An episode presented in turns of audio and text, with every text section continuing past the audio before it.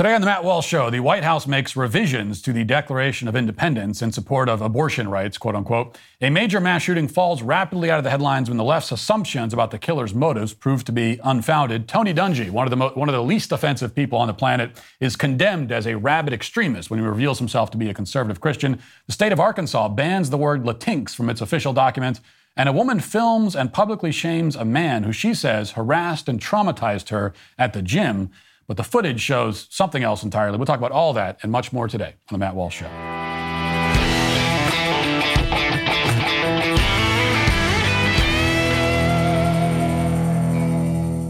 With everything you have in your plate, earning your degree online seems impossible. But at Grand Canyon University, they specialize in helping you fit your bachelor's, master's, or doctoral degree into your busy day. From scholarships to customized scheduling, your graduation team, led by your own GCU counselor, provides you with the personal support you need to succeed. Achieve your goals with your personalized plan and your team fully behind you.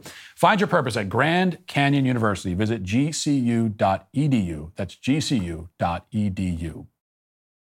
This weekend marked the 50th anniversary of the Roe versus Wade decision. And for the past half century, of course, Roe anniversaries have been solemn occasions, times for sorrow and grief, and for a renewed resolve to bring an end to this Holocaust of the unborn. But of course, this year, it was uh, a little different. Roe was overturned. The decision has been tossed onto history's proverbial ash heap. And so the occasion took on a more celebratory and triumphant tone.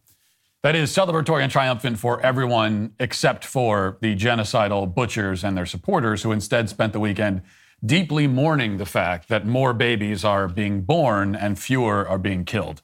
Very upset about that. This was the theme of Vice President Kamala Harris's speech to mark the event in Tallahassee on Sunday. And her speech was, uh, was notable for, for one thing, for being basically coherent, a standard that she rarely meets in any public address. It would seem that her thirst for the blood of the unborn has the effect of focusing her mind and allowing her to string together multiple sentences in a row that, while vapid and stupid, at least resemble human language. So she's able to do that much at least. Yet the most revealing thing in Kamala's speech isn't what she said, but what she omitted. Listen. I am honored to be with members of the United States Congress who are here, state and local elected officials.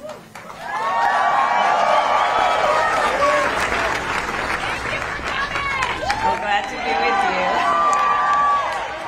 And all of the coalition partners who are represented here. Let's give it up for everyone.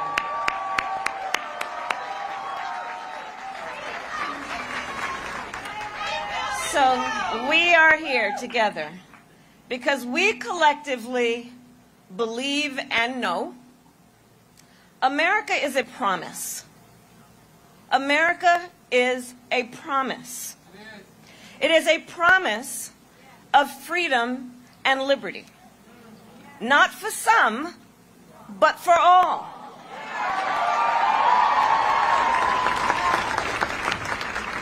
a promise we made in the Declaration of Independence that we are each endowed with the right to liberty and the pursuit of happiness. Be clear, these rights were not bestowed upon us, they belong to us as Americans. Yeah, so I don't mean to be a stickler for details, but there seems to be something missing here. A couple things, in fact. The vice president, in these prepared remarks composed by White House speechwriters, mentions two of the three fundamental human rights outlined by the Declaration of Independence, but leaves out the first one that the Declaration lists. The White House specifically decided not to mention that we have the right to life, which precedes our right to liberty and to the pursuit of happiness. After all, we cannot have liberty and we certainly can't have happiness or even pursue it if we don't first, you know, exist.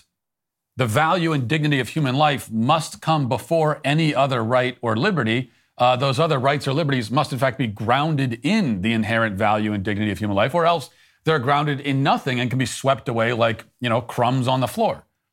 Not incidentally, this is exactly what the, what the administration intends to do with our rights and has been doing. You notice that Harris also chose to uh, skip over the, the source of these rights. So she says that we are endowed with them, but doesn't mention who has endowed them. The Declaration mentions that. Now, endow means to provide or to give. This necessitates a provider, a giver. In the next sentence, she says that, she says, to be clear, these rights were not bestowed on us, but rather belong to us. Except that endow means to bestow. That's what it means. They're synonyms. Saying the rights were endowed, not bestowed, it's like saying, well, I, I drove a car to work, not a vehicle. It's a distinction without a, dist- a, a difference. We can only assume then, from the context, that Kamala means that the rights were not bestowed on us by the government or any man made entity. They are not um, rights that can be fundamentally created by political act or by vote. She would have to believe this in order to complain about rights being taken away by government authorities. If rights are given to us by the government, then it makes no sense to complain when that same authority removes them. We could advocate for the restoration of those rights that we want, but we couldn't act injured or offended or like something that belongs to us has been taken away. If rights are entirely created by the government, then the government has the absolute authority to abolish them whenever it so chooses. And we have no logical or moral basis upon which to complain about it. That's, that's all true, and Kamala Harris recognizes it. She sees the problem with a conception of human rights that relies entirely on governmental authorities, but she also rejects the only coherent solution to this problem, the solution that our founding fathers came up with. They didn't come up with it, rather, but this is what they believed. If the rights are endowed, um, and if because of this endowment they now belong to us in such a way that even our political leaders don't have the moral authority to take them away, then that would mean a higher authority has given them to us. That would mean the, that would be the creator that the Declaration mentions. But Harris skips over the creator part because she knows that any recognition of a creator leads inevitably to the conclusion that we are created beings, which would mean that every life in the womb is a product of this same divine creation, which would mean that abortion destroys that which is divinely created. It would also mean that the mother who chooses the abortion is not destroying something that belongs to her, but rather something that belongs to God. Um, and that's a very important distinction that, that Kamala Harris doesn't want to recognize. You cannot acknowledge the creator without acknowledging first a higher moral order, one that would probably frown upon the mass slaughter of infants, and second, the inherent value of human life, which is precisely the thing that her speech is supposed to militate against. Now, this whole thing, you know, with the speech is sort of being treated as just another patented uh, Kamala Harris flub or gaffe, but it's actually much more than that. Nearly everything you need to know about modern leftism is contained in these few sentences in this one speech, really contained in the sentences and the, and the, the words that she left out of it. This is an ideological movement whose adherents cannot even quote the Declaration of Independence without making revisions to it for fear that they might accidentally contradict themselves. And what this really shows is that the leftist project is totally incompatible with the American project. Not merely incompatible, they, the, the former seeks to destroy the latter. That is its project. This country is indeed founded on the belief in fundamental human rights and the sacred dignity of the human person, who is created by a divine being, by God. None of this works without that belief. It just doesn't work. It's the underlying assumption that the whole tower is built on. Without it, the entire thing comes crashing down. The really significant and probably insurmountable problem that we have in this country is that, is that we live in a nation where half of the people, if not more, don't share that assumption. And to make matters worse, many of them don't even really realize that they don't share it. The others, like Kamala Harris, they realize that they don't share the assumption, but they, but they keep up the act anyway, pretending that they do. And so all of our debates in this country are then grounded in a premise that isn't actually shared by both sides of the argument. And then we wonder why the arguments never go anywhere. It's because we're pretending to have a shared premise when we actually don't. Every debate in this country, I mean, it, it really boils down, right? Every political debate boils down to figuring out what our rights are. That's what every debate really is. It's what are our rights? Whose rights are they? It's, that's what every debate is that. But this assumes that rights exist and that they matter. Yet this is an assumption not shared by one side, even if many of them think they do share it. They don't. They go around screaming about their rights, but they don't believe in any higher being that bestowed those rights. They don't believe that the universe has any moral order which gives any weight to those rights. And they don't believe that rights bearing individuals have any value in the first place. In other words, they, they can make a claim to rights, but they can't explain why any of us should care about the claim. Which is also why it is so hard for us to explain to them why they should care about our rights claims. Now, it's not as though there's ever been unanimous agreement when it comes to human rights, but in the past, the disagreement centered around the question of what our rights are, how they manifest themselves, even which rights belong to which people. But now there is a movement seeking to explode the entire framework, although not all of them fully understand that that's what they're trying to do. And, and as always with the left, while they seek to tear the lid off of this concept and empty, of it, empty it of its meaning, they have no new meaning to replace it with. Harris, like any other leftist, she speaks passionately of rights while removing both God and the value of human life from the discussion, thereby making nonsense of the very idea of human rights. And then nonsense is all that remains.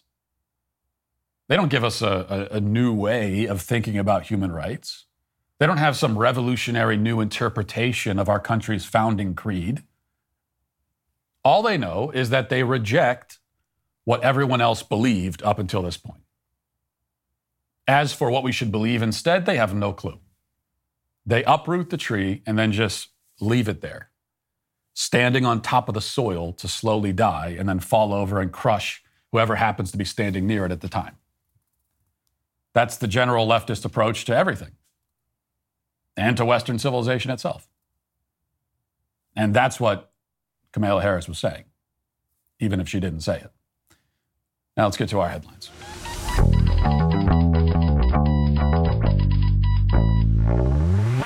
Know, men don't like uh, going to the doctor. It's time consuming, expensive, and in some cases embarrassing. RexMD, then, is a trusted leader in men's telehealth. They make it easy and inexpensive to get generic and branded Viagra or Cialis online. No waiting room. No embarrassing trips to the doctor, no insurance, no copays. With just a few clicks of a button, you can talk to a medical professional, create a personalized plan, and get the products discreetly shipped straight to your door within two days. RexMD doesn't just offer ED medication, they also offer medications that help with hair growth, pain relief, sleep aid. Unlike other brands, RexMD is FDA approved, clinically tested, and a US licensed pharmacy as well. RexMD has already helped over 300,000 guys gain confidence quickly and conveniently, and they're here to help you too. Take advantage of their best deal yet at rexmd.com slash Walsh and save up to 90% off by uh, paying only $2 per dosage. Starter packs of generic Viagra, Viagra or Cialis are now available to get started. That's rexmd.com slash Walsh for up to 90% off. Go to rexmd.com for more details and safety information. There was a major uh, mass shooting over the weekend, and if you want to read or hear anything about it, um, now's the time to, to hear about it because it's about to fall out of the headlines, never to return. So the shooting happened in Southern California at an event celebrating the, the, the Lunar New Year. So most or all of the victims were Asian, which of course is the fact that the media was uh, very excited about. And they were excited about it. I mean, they, they were, when I say excited, I, I use that word intentionally they're excited when they hear about a mass shooting, and uh, and then they they look into it and they they want to know who the victims are, and um, if they find out that the victims are you know people of color, quote unquote, they're very excited about it. They're happy. Uh, because then that means that this is something they can potentially use, and, and they don't need to wait for, of course, as we know, any of the other details before they before they use it. And this is what led many prominent leftists to assume immediately that this was a hate crime against Asians, because why else there's like there's no other reason why people who are who happen to be Asian would be murdered. It's the only possible reason. It's just like with trans people, as we know.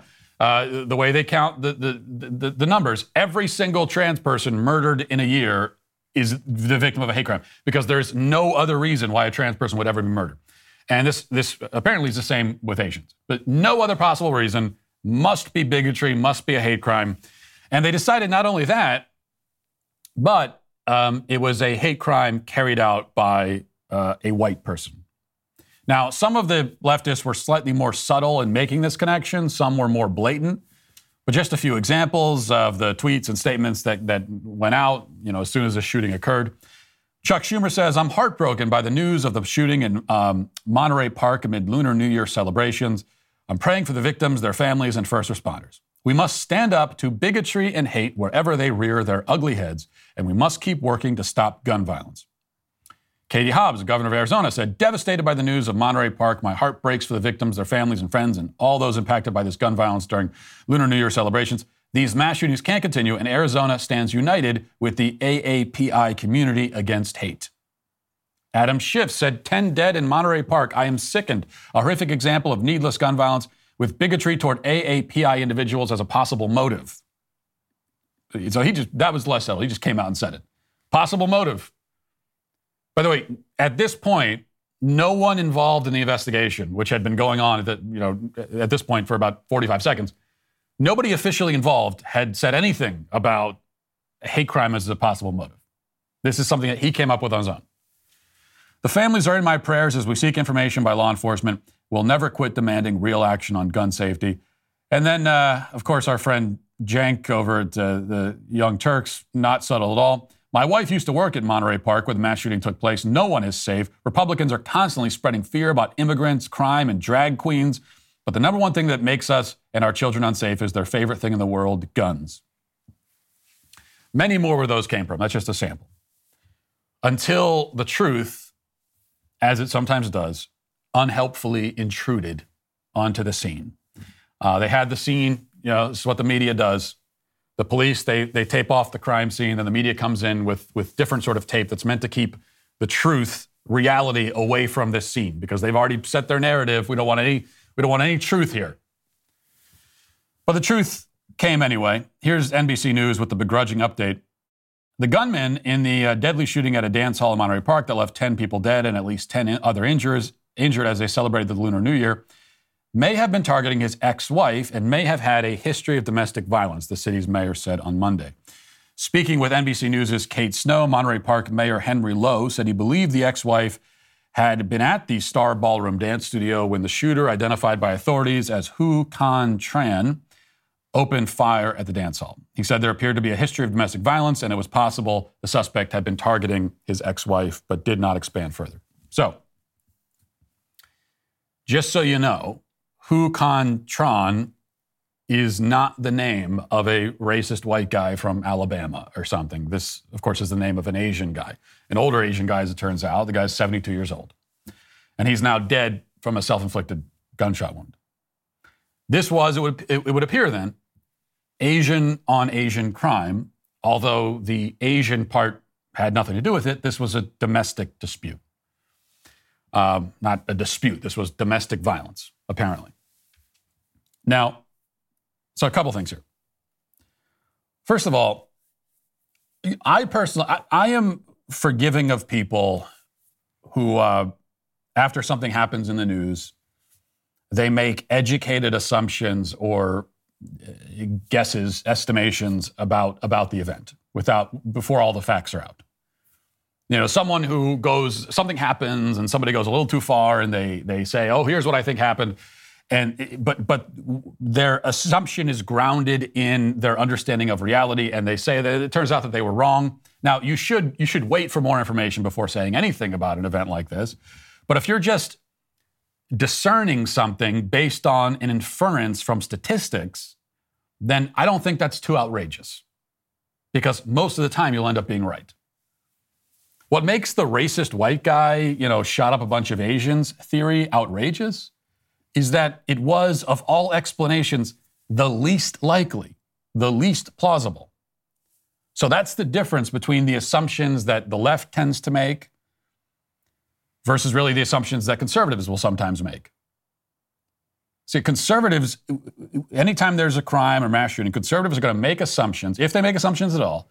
They're going to, and I'm not saying that we're innocent of making assumptions, but we're going to make assumptions based on statistical realities. We're going to say, well, 95% of the time when something like this happens, here's the cause. And so probably that was the cause this it, maybe it ends up being the 5% where that's not the case. But our assumption is not ridiculous, it's not outrageous, it's not even really inappropriate. The left, on the other hand, they make assumptions that are that are they go right to the least plausible explanation and they assume that one. They make assumptions that contradict the statistical evidence. In fact, that's a that's a virtue. This is a form of virtue signaling on the left to deny the statistics, to do the opposite of inferring something based on statistical reality, to infer the opposite based on statistical reality. That's the virtue. Um, and that's what they did here. You know, anytime there's a murder, first of all, any murder, in, in almost all cases, it's either going to be domestic or drug related or gang or crime related. So it's going to be in the drug, gang, crime area, or it's going to be something domestic. That is the vast majority of all murders are explained that way. There's only a small sliver of murders that fall outside of that. So it's you know that's almost the entire pie chart, and then there's a little bit of a piece of the pie that can be explained, and then there are other explanations. Um, so if you're going to make any assumption at all, the most logical one, especially with, with this shooting, if you're going to make any assumption at all, the most logical assumption would have been, well, pr- probably this is someone who knew someone there and, and you know was was lashing out. Turns out that's what happened, most likely. But even if it is a hate crime, well, if this was someone motivated by hate for Asians, a white guy was the least plausible culprit. So the left is going to the least plausible explanation, which is hate crime, and then within the least plausible explanation, finding the least plausible version of the least plausible explanation. Because if, it, if you were going to assume that, if you were just going to assume, oh, this must have been anti Asian hate crime, well, then you should have assumed there was a black guy who did it. Because the vast majority of violence against Asians, I mean, almost all of it, is committed by black men. That's the statistical reality. Almost none of the violence against Asians is committed by white people. It almost never happens. So, in any given day, if there's anyone in the in the the uh, across the entire nation being assaulted or killed because they're Asian, it's almost certainly not a white guy doing it. Rare number of cases it will be. So they went to the least plausible version of the least plausible explanation. That's what they do. The other thing about this too, though, is that um, what you notice about situations like this, as this this story, as I said, it's going to fall out of the news cycle. Yeah, they still have the gun violence angle, and they'll play that up a little bit, but they don't.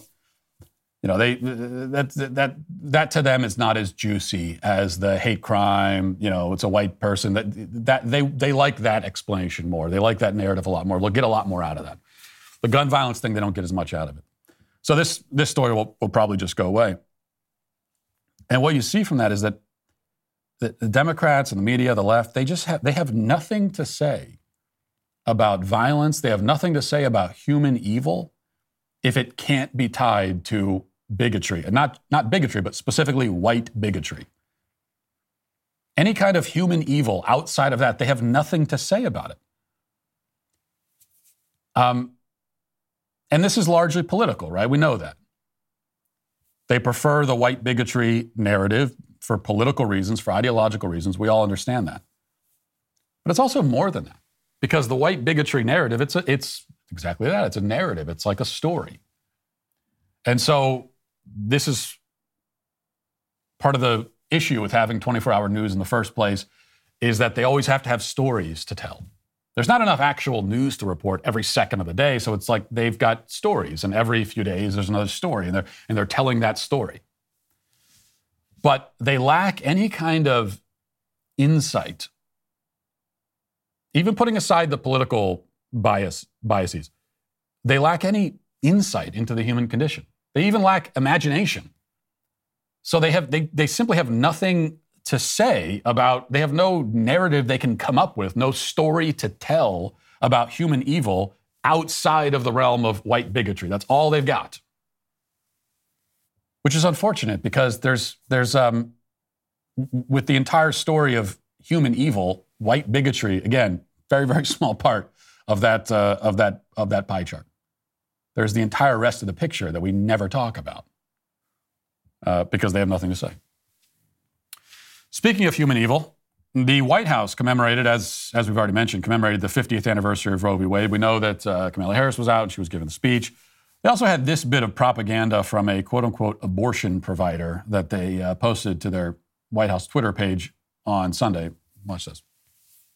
It's awful having to tell patients, I'm sorry, I have those skills, but I can't use them because you're not dying enough yet for me to take care of you.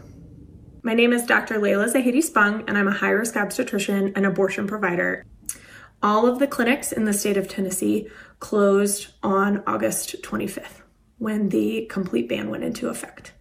And I can tell you, when I heard that Roe had been overturned, I was immediately afraid for my patients and I was immediately afraid for myself. And therefore, I knew that I was going to be put in a situation at some point or was worried about being in a situation where I was going to have to put my own freedom and life at risk in order to take care of someone and make sure that they didn't die. And that is a terrifying place to be. And I want to be able to take care of as many patients as possible. And if I end up being charged with a felony, like I would have if I um, performed an abortion in the state of Tennessee, then I may not ever be able to practice medicine again. Not to mention, I could go to jail. I am unable to provide care that is both evidence based and saves lives. Oh, what a hero. But she just wants to save lives. She wants to save lives by killing them for profit. Talk about ignoring, ignoring statistical realities. The way, if, if you didn't know any better at all, and you listen to her, and the White House, of course, is hoping that people that listen to this don't know any better. And um, unfortunately, that, that hope is well founded for many ignorant Americans. So if you're in that group, you listen to that, you would think that nearly every abortion is a life saving procedure. That's what you would think. This is what she, the way she tells it. She's an abortionist, and she's constantly got people coming to her. They need an abortion to save their lives. Every single one is life saving. When in reality, none of them are. That doesn't exist. Um, a life saving abortion doesn't exist only life ending abortions. And as we have tried to clarify in this show many times, we have to continue to clarify it uh, for all the people who are hopelessly ignorant, hopefully not hopelessly, so we can do something about the ignorance. But abortion is directly and intentionally killing unborn human life. That's what an abortion is. Is when the, the, the purpose of the abortion procedure is to kill the life in the womb and there's no other purpose. It's just directly killing the life. Um, in the very rare cases where a woman needs some sort of actual medical treatment that is intended to help whatever is wrong with her, but that will perhaps or even nearly certainly result in the death of the child, that is not an abortion. These are two different things. You know, it's it's kind of the difference between the principle double effect versus ends justify the means. Ends justify the means is let's just kill the baby because the woman wants us to, and it's going to make her, yeah, it's going to make her life easier. That's ends justify the means. Double effect means that you're you're doing the right thing, you're doing a good thing, you're giving a woman actual medical treatment, um, even if there's a possibility that will result in some bad thing happening, like the baby tragically dying. So, for example, a woman has terminal cancer. You have to treat the cancer that might have devastating effects to the child. That's not an abortion. All they ever do is conflate these cases. They're not the same thing. And of course, she knows that. But she's a hero. She's going to continue performing these abortions even if she has to go to jail. Well, if that's true that she continues to perform then, them in Tennessee, um, in spite of the fact that she could be charged with a felony and thrown in jail, and I hope that she is, charged with. I hope she's thrown in prison for life. That would be fantastic. You know, if they if they take that woman and they put her in cuffs, drag her out of the clinic, frog march her into prison, I would be standing there. If they do it, I hope that they let me know so I can stand there laughing in her face. I would take delight in watching that. And in the suffering she feels and knowing that she's going to prison because she deserves it. She is a mass murderer of children. Well, you just saw there one of the most evil scumbags on the planet, the lowest form of life. But if she continues to do it in spite of that possibility, it's only because she doesn't, there's nothing else she can do. She's not a real doctor. It's like there's no other, she can't take her abortion skill, her skill of killing babies, and take it to some other field of medicine. It doesn't translate. All she knows how to do is kill human life.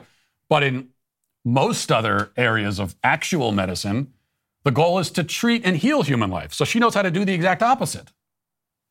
There's nothing, so she's got nothing else. And that's the, uh, the bind she finds, herself in. One other thing here uh, on a similar topic Tony Dungy, former NFL coach, now he's a, a sports commentator. He spoke at the uh, March for Life on Friday. Let's listen to a little bit of this. Well, those prayers were answered. DeMar's recovering now. He's home. He's been released from the hospital. But what's the lesson in that?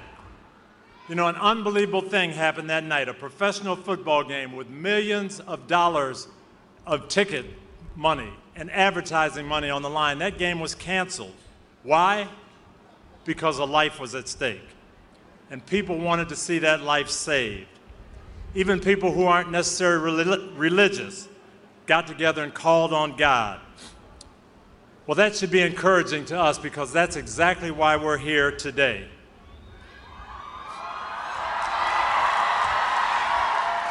Because every day in this country, innocent lives are at stake. And the only difference is they don't belong to a famous athlete and they're not seen on national TV. But those lives are still important to God and in God's eyes. Well, as you can imagine, Tony Dungy being a mainstream figure in sports media. Now, it's been known for a long time that he's a conservative Christian. And um, for the most part, he's able to get away with that, with being a conservative Christian, because that's a thing you have to get away with these days, uh, because he's talking about sports. Uh, but here he has come out and actually spoken out forcefully, and, and, it's not the first time he's done it, spoken out forcefully and in public against the murder of babies. And so uh, the left, they're just done with him, sport, the sports media in particular.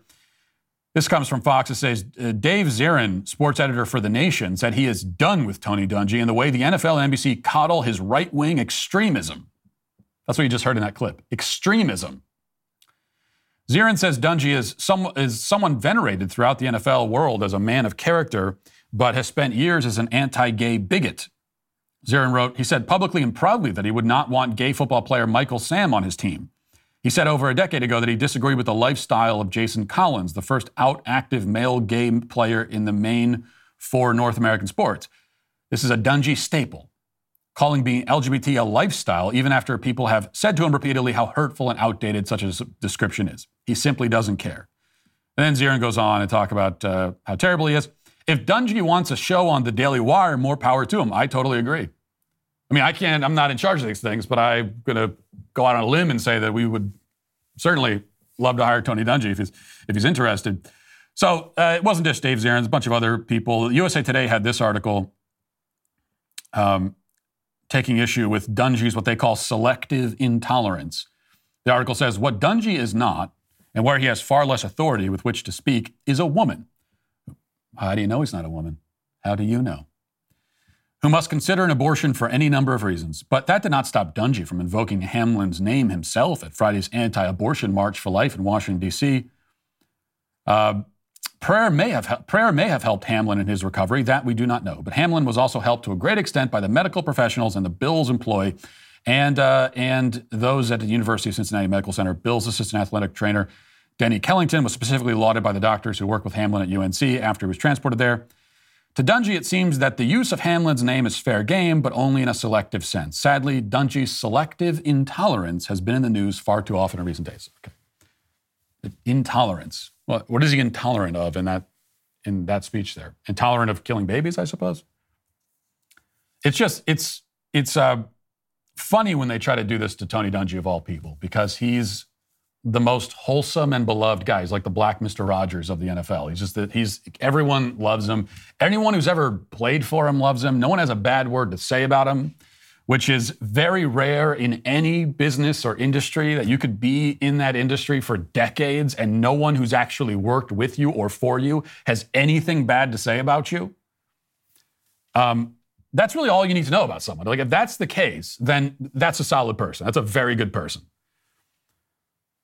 So this is all he does. And then on top of that, he just he comes off like this incredibly inoffensive, kind, sort of gentle person. I don't even know what it sounds like. I've seen Tony Dungy on TV for years. I don't know what it would look like or sound like for him to be angry about something.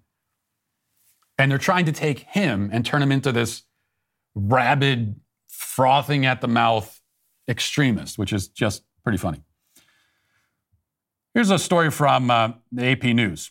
One of Sarah Huckabee Sanders' first acts as Arkansas governor was to ban most state agencies from using the gender neutral term Latinx or Latinx, tapping into a debate that's divided Hispanics along generational lines.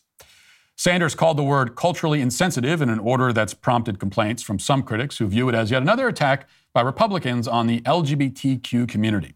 Yet her move may have limited impact given that the word has not appeared to be widely used in the Arkansas governor, government. Um, it was among several orders that the 40 year old former White House press secretary signed within hours of taking office that were cheered by conservatives, including restrictions on teaching critical race theory in public schools and banning TikTok on state devices. All of these are fantastic rules that should be in place in every state. The Latinx prohibition gives agencies 60 days to revise written materials to comply. So that's what that's the story from Sarah Huckabee uh, Sanders banning state agencies from using the term Latinx, which obviously is the correct move.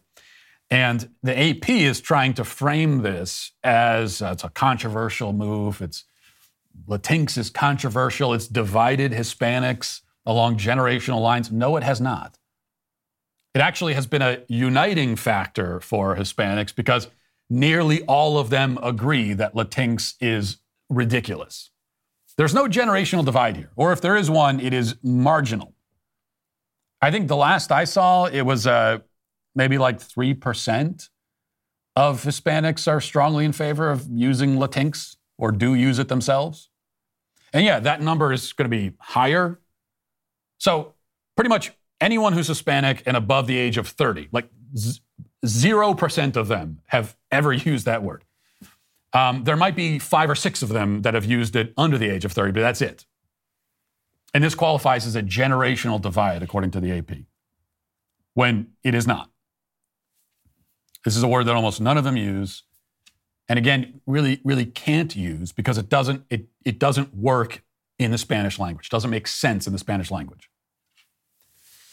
Um, now, so I appreciate this move from Sarah Huckabee Sanders, although she she almost almost, not to split hairs here, but she almost ruins it with the reasoning that she gives. And I understand why she use, she's using this reasoning, trying to use the left's logic against them, but, but that, that it, it never works to do that. So, as mentioned in the article, but this is what she, um, she responded to that AP article with this tweet said, I ban the use of Latinx in government because I will not permit my administration to use culturally insensitive words that greatly offend the vast majority of Hispanics. No matter what the liberal corporate media says, we will keep the radical left's agenda out of Arkansas. Now, again, I understand why she's using that argument trying to use the left's logic against them. They're the ones that claim they don't they don't believe in cultural insensitivity, and so she's saying, well, this is culturally insensitive because you're trying to foist this change of language onto a culture that doesn't want it. It's cultural colonialism, which it is, and all that is true. But that's not really the reason fundamentally why we oppose this language change. We oppose it because it's arbitrary, it's ridiculous, it's incoherent it represents the left co opting language for their own ideological benefit. That's why we oppose it. And the problem with framing it as, oh, it's culturally insensitive, is that, okay, well, the, the, the left, they're going to keep drilling this home. Is what they always do with, with changes of language. They keep drilling it and drilling it until it gets through. They keep beating you over the head with it until you, until you bow into submission. And so, what if 10 years from now, 15 years from now, their indoctrination campaign on this topic has been successful. And uh, a slim majority of Hispanics say that, yeah, I'm okay with the term. Does that mean that now we're going to put it into government documents? The word that was incoherent and that representative the, represented the radical left's co opting of language, does that now become okay in a government document? Because 56% of Hispanics say they like it? No, it's just as incoherent and radically leftist as it was before. So you have a good, solid, objective argument against this, but you frame it subjectively, trying to use the left's own logic against them. And when you do that, you end up shooting yourself in the foot every single time. You, you, you cut yourself off at the kneecaps, really. It's not even at the foot. You cut yourself off at the kneecaps. Um, and, it, and it never works. So we have to understand the left's logic can't be used against them because part of their logic, part of the leftist logic is that, you know, is that they get to decide what all these terms mean. So yeah, they're opposed to cultural insensitivity, but they're the ones who decide what that is. And they have said that it's not culturally insensitive to try to co opt the Spanish language and force them to adopt this word. As far as they're concerned, they've decided it, so that's what, that's what it is. That doesn't qualify as culturally insensitive. So that's the problem. Did you know a baby's heartbeat uh, begins at just three weeks? At five weeks, you can hear it on an ultrasound. By six weeks, the baby's eyes are forming. By 10 weeks, a baby is able to move his or her hands. I'm telling you this because when a mother who is considering abortion is introduced to her child via ultrasound, when she hears the heartbeat for the first time, she's twice as likely to choose life. And that's how Preborn rescued 200 babies every day. They provide mothers with free ultrasound so that they can meet the life that is growing inside them. Preborn needs our help to save these precious souls for just 28 bucks. You can sponsor an ultrasound and save a life. And if you become a monthly sponsor, you'll receive stories and ultrasound pictures that uh, of the lives that you help save. All gifts are tax deductible, and 100% of your donation goes towards saving babies. To donate, dial pound 250 and say the keyword baby. That's pound 250 baby or go to preborn.com slash Walsh. That's preborn.com slash Walsh. Let's get now to the comment section.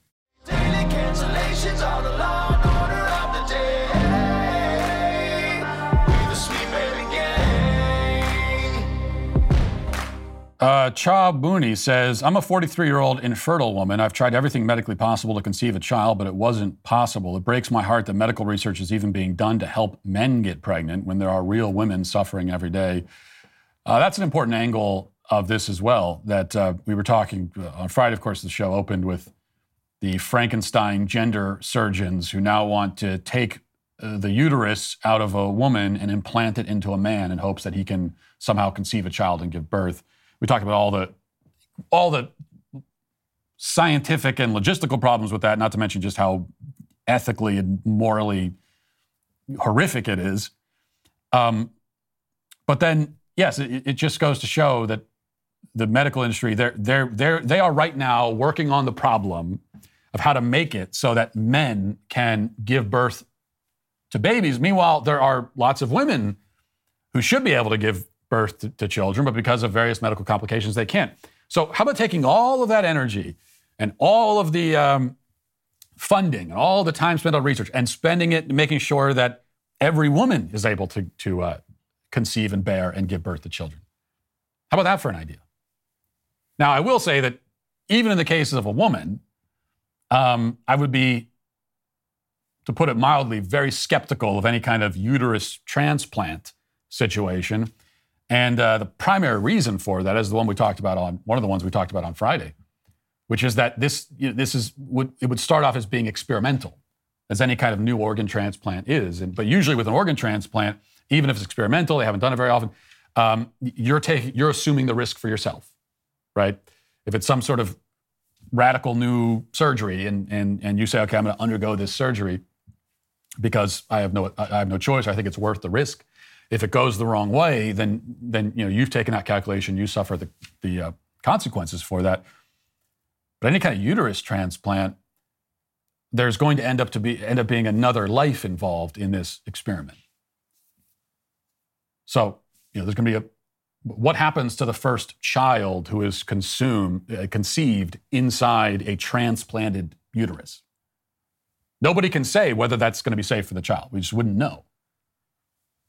And so now we're experimenting with the child's life as well. Um, so that that is a, a major ethical problem to me, no matter who you're transplanting the uterus into.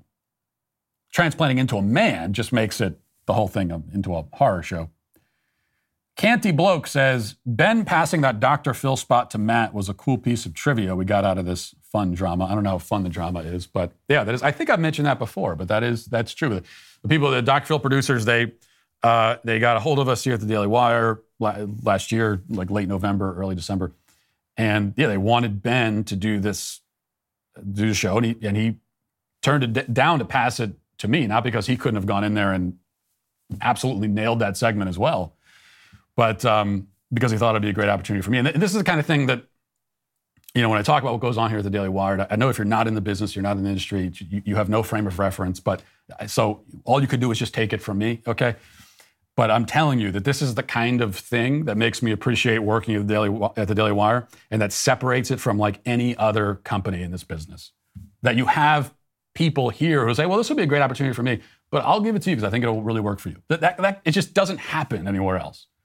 And that's the kind of uh, mentality that you that you find here, and it, it is it is rare, is what I'm trying to tell you. And why is this? Because people actually care. I'm not saying this is the only company that employs people who really care about the culture and about about winning the culture war, but um, that is much more of a of a clearly motivating factor here than it is, I would say, anywhere else. And I've been other places. And I've been around a lot of other places. Uh, let's see. Budgie Bird says, I agree with you on cake, Matt. We had a fall wedding and had an entire table of pies apple pie, pecan pie, pumpkin pie, cherry pie, blueberry pie, strawberry rhubarb pie. We cut the wedding pie instead of the cake. My mom gave me grief about serving pie instead of cake, but guests still mentioned 14 years later how awesome it was to eat wedding pie instead of wedding cake. So this is a movement that we are, you and I are starting together. Get rid of cake, instill, you know, get rid of cake, replace it with pie. And in my perfect version of the world, pie doesn't even, or cake doesn't even exist anymore because there's no reason for it. it serves no purpose. Another comment says, What is a woman is locked behind a subscription paywall? Matt Walsh claims he hates bubbles, but his documentary is quite literally the definition of a bubble. The only people who watch it are already people who believe in it. The people who needed to see it the most will never watch it because they'll never buy a DW subscription. They didn't make the doc- documentary to save the culture. They made that documentary to grift people into Daily Wire subscriptions. Extremely scummy strategy. You can you can say, well, it takes money to buy to make a documentary, except you literally can't rent the documentary, just flat out pay for it. The only way you can watch it is through a DW subscription. They lock Candace Owens behind a paywall, so how is that helping the culture? They spew out ads every three minutes on top of having full YouTube ads, and that's still not enough money to make the Candace Owens show free to watch. Actually, it is free right now. Um, they're grifters, bro. I'm sorry you've been fooled. So this is interesting. I see comments like this. I just wanted to respond to it because uh, you notice with people like this, and there's a lot of these people out there in the world, um, and not just commenters on YouTube, but they they literally cannot be satisfied, no matter what. You, so you're out there doing things and succeeding no matter what you do, it will not be good enough or right. They do nothing. They're not doing anything. You're doing something, but whatever you're doing, you should be doing something else. So you see the, the trap that's laid here, which I think is really interesting. On one hand, it's a grift and a scam to have a subscription service. I don't know if does that just apply to us or is that everybody? Is every subscription service a scam? Saying, okay, we have this, these products that we're making, you can subscribe and have access to them. That's a scam now. I wonder if you apply that to everyone or, or if it's just us. Like we're the ones who aren't allowed to have them. But at the same time, so you don't like the subscription, but at the same time, you also don't like the ads. So we can't have subscribers without grifting and scamming. We can't do ads without grifting and scamming. What, how do you want this to work exactly? You do realize it, it does require money from somewhere to do any of this. But there's just there's nothing you can do. Nothing you can do at all. And also, they want us to be to, to free ourselves from big tech dependence, which we all agree is the ultimate goal. But anything we do to get in that direction is not right. Part of getting there is to have your own subscription, your own platform. That's how you get there. That's how you, that's how you become not dependent on big tech, which is a huge goal and strategy given that these companies own everything. And they have since the beginning of the internet. And so to change that is a massive revolutionary act, really, but it requires time. As I said on Friday, it also requires money and it requires uh, investment from everybody involved. If you don't want to make the investment, you don't want to give Daily Wire your money to be a subscriber, that's perfectly fine. You don't have to. But don't sit there on the sidelines and complain that we're even attempting it. Or you can, but the complaints don't really mean anything because we're going to forge on ahead. This month, we're celebrating the anniversary of one of the greatest moments in Daily Wire history after months of us leading the legal battle against the federal government and a national do not comply campaign. The Supreme Court ruled in our favor and blocked the Biden administration's outrageous vaccine mandate. This mandate would have set a dangerous precedent, giving the unelected OSHA power, power over the uh, personal medical decisions of American citizens. The Supreme Court recognized this gross power grab and they made the right decision. And so we are proud to have led the charge in this fight, but we couldn't have done it without you. Thousands of you joined the Daily Wire, and over a million Americans signed our petition against the mandates. To celebrate, we're offering 40% off on all of our annual memberships with the code do not comply and like we've been talking about the last couple of days you know uh, working for this company we know we're fighting for the culture we also know we can't do it without any of you this is an investment that uh, that we all make together and if you're not part of the team yet then you can become part of the team and celebrate one of the greatest moments in Daily Wire history with 40% off your annual membership. Join now at dailywire.com slash subscribe and join the winning team as we continue to crush the left. Remember, do not comply for 40% off. Do not comply. Now let's get to our daily cancellation. One thing we all know is that there is no trauma quite like a TikTok trauma. Those traumas inflicted on and documented by TikTok influencers – and um, used by those same influencers for social media clout are by far the worst traumas known to man. Nobody in the world has ever known the sort of suffering that this group of poor unfortunates experience every day of their miserable lives. Case in point, take TikTok vlogger Jessica, who went viral over the past uh, few days after posting a video to her 600,000 plus followers revealing the purported sexual harassment that she encountered at the gym. She also posted the video uh, to Twitter along with this caption. This is her caption. She said, this guy kept making me extremely uncomfortable at the gym. This is why I'll end up crying on stream because I feel so grossed out at times with the amount of sexualization I experience. Hopefully, this spreads awareness for girls who experience this type of treatment at the gym.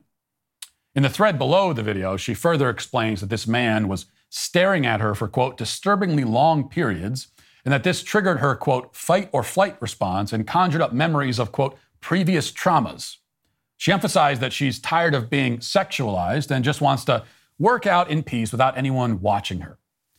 It sounds like whatever happened exactly, it was pretty terrible. I mean, obviously, this guy at the gym, he's a pervert and a creep. He's lurking off in some dimly lit corner, staring conspicuously at her.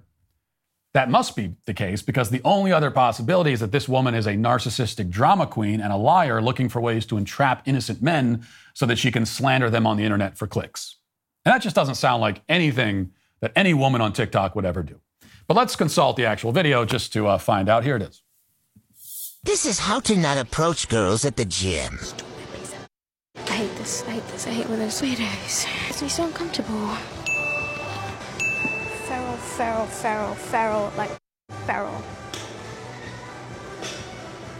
There's mirrors everywhere, so it's like you can easily ca- catch people. Act. Oh, this is nothing.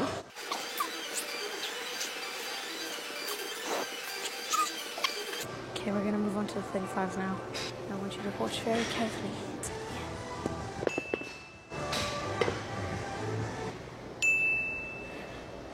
Just watch. There's the five as five pounds. And these are the weights. Excuse me? You don't have to do that. It's okay. No, no, it's okay. I got it. Thank you, though.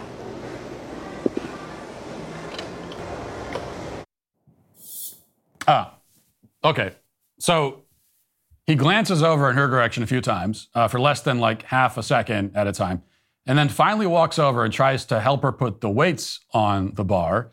And she declines his help, and he says, okay. And then he walks away. The end. And they all live happily ever after. Well, I mean, he does, maybe, but she walks away traumatized, crying and shaking, barely able to hold herself together because a man briefly noticed that she exists. Now, before we analyze this incident, one thing you should know is that this video is one installment in an ever more popular genre on social media. There are apparently many videos of men, quote, harassing or, quote, staring at women at the gym. These incidents are usually captured in the same way. There's a woman at the gym filming herself working out for whatever reason, and in the process, she catches some man in the background quickly looking in her direction. She isolates the clip, posts it to the internet, and then shames the offender for his conduct.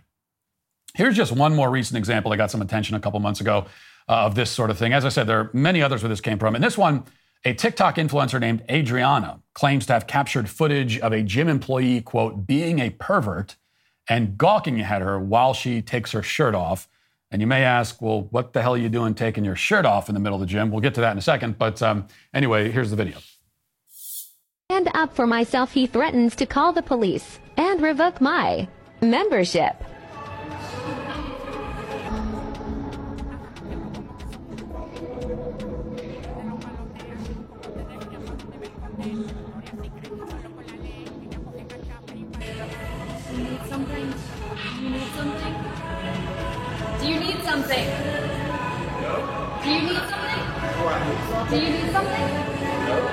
Okay, I thought so.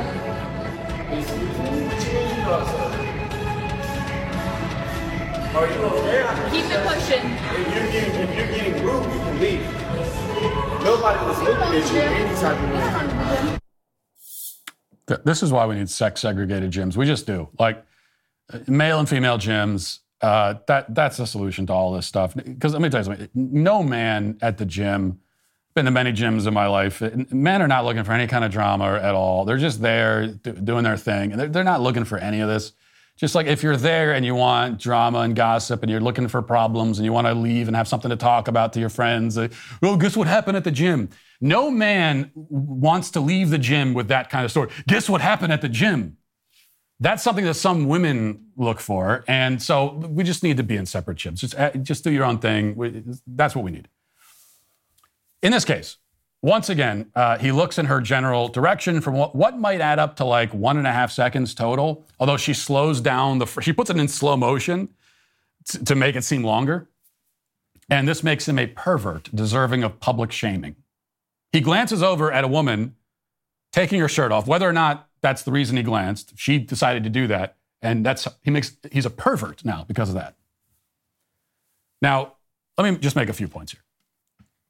First, there are many reasons why a person might look in your direction while you're out in public. These women, because they're raging narcissists with a severely inflated sense of their own importance and their own physical attractiveness, just assume that any person who looks at them must be admiring their beauty. But particularly in the, in the first video, I can easily imagine several other possible explanations. He might have been looking because he was wondering why the woman was filming and muttering to herself like a schizophrenic. He might have been feeling self conscious because he, he knew that he was probably in the background of her shot. He might have been thinking to himself, she's not filming me, is she? And it turns out she was. Or he might have been glancing over because he wanted to turn with the equipment that she was using and was waiting for his chance to swoop in as soon as she moved on. Okay, he may have been frustrated because he's trying to get his workout in, and he's got this woman sitting there filming a social media video with the damn equipment he wants to use. You know, that's that that is something that happens. I had this experience at the gym over the past weekend. I was using one of the benches over at the dumbbell station while there was a guy who was kind of lingering in the background, staring over at it wasn't just me, there were other people using the benches, and he was like staring over and continuously sort of, you know, looking, and then he'd look back. And I didn't assume that he was looking at me because of my striking good looks. I also I didn't even assume that he was looking at me and thinking, "Hey, isn't that the what is a woman guy?" The latter possibility was much more likely than the former, but instead, I assumed that he wanted to use the bench that I was using. And uh, then I got up and he staked his claim to it as soon as I was done, confirming my theory. So this is all very normal and fine in a gym. It's what people do. And nobody has to be publicly shamed over it. But let's say that in the case of these women, the offending men really were looking over, at least in part, because they found the women physically attractive. So what? Okay, that still would not constitute harassment, much less would it make them perverts. It would just make them normal men whose only sin is merely noticing a woman. This doesn't make them, you know, this doesn't make, doesn't make them harassers, doesn't make them perverts. It just makes them men with functioning eyes, is what is all it does. Second thing, here's a tip. If you're a woman and you don't want to be noticed by men, if indeed even the brief glance of a man offends you and causes trauma, then you might consider wearing clothing when you go out in public. Now, I'm not saying you, you need to cover yourself in a burlap sack or hit the gym in a parka and, a, and snow pants, but I am saying that you probably want to wear more than just your underwear.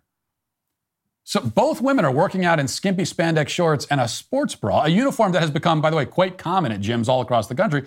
At some point in the past few years, the nation's women decided by majority vote, I guess, that clothes are optional when working out in public. And yeah, according to the laws in most states, apparently, they're free to treat the gym like a nudist resort if they so choose. But they're not free to control everyone else's minds and eyeballs while they perform a striptease at Planet Fitness. The woman in the second video, she actually strips down to her underwear in the middle of the gym. They have locker rooms for that purpose, but she chose to do it in public. Perhaps next she'll give herself a sponge bath while standing on the treadmill. I mean, who knows? The thing is, you don't behave this way and dress like that unless you want attention. You can claim otherwise, but you're lying. You dress that way because you want attention. Period. There is no other possible motivation for walking around in public in your underwear.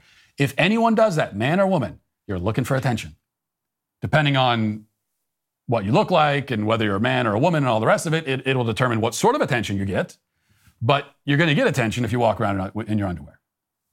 If any man, you know, men don't do that. Do you notice that? Men aren't rolling up to the gym in their underwear. Like, when's the last time you saw a man at the, uh, at the gym wearing just boxer shorts and nothing else? I've never seen it. But guess what? If a man did do that, people would be staring. Women would be staring. Maybe because they find him attractive, or maybe because they're thinking, what the hell is that guy wearing at the gym? But here's the thing with these, with these women. They want to control, they want the attention. They want the attention, but they want to control exactly what sort of attention they receive and from whom and for how long and in what way. They want attention, but it must be attention that fits their mood at any given moment. And that's just not how this works. Okay, life does not work that way. No matter how much you want it to, it doesn't. If you go out in public and say, hey, everyone, look at me, they're going to look and you're not going to get to control who looks, for how long, all the rest of it. Speaking of trying to control the type of attention, keep in mind that these women are recording their workouts to put on social media. They're supposedly self conscious about being watched, yet they're posting the footage to the internet so that thousands of people can watch it. They don't want to be noticed while they work out, so they work out in their underwear on camera. There seems to be a logical disconnect here.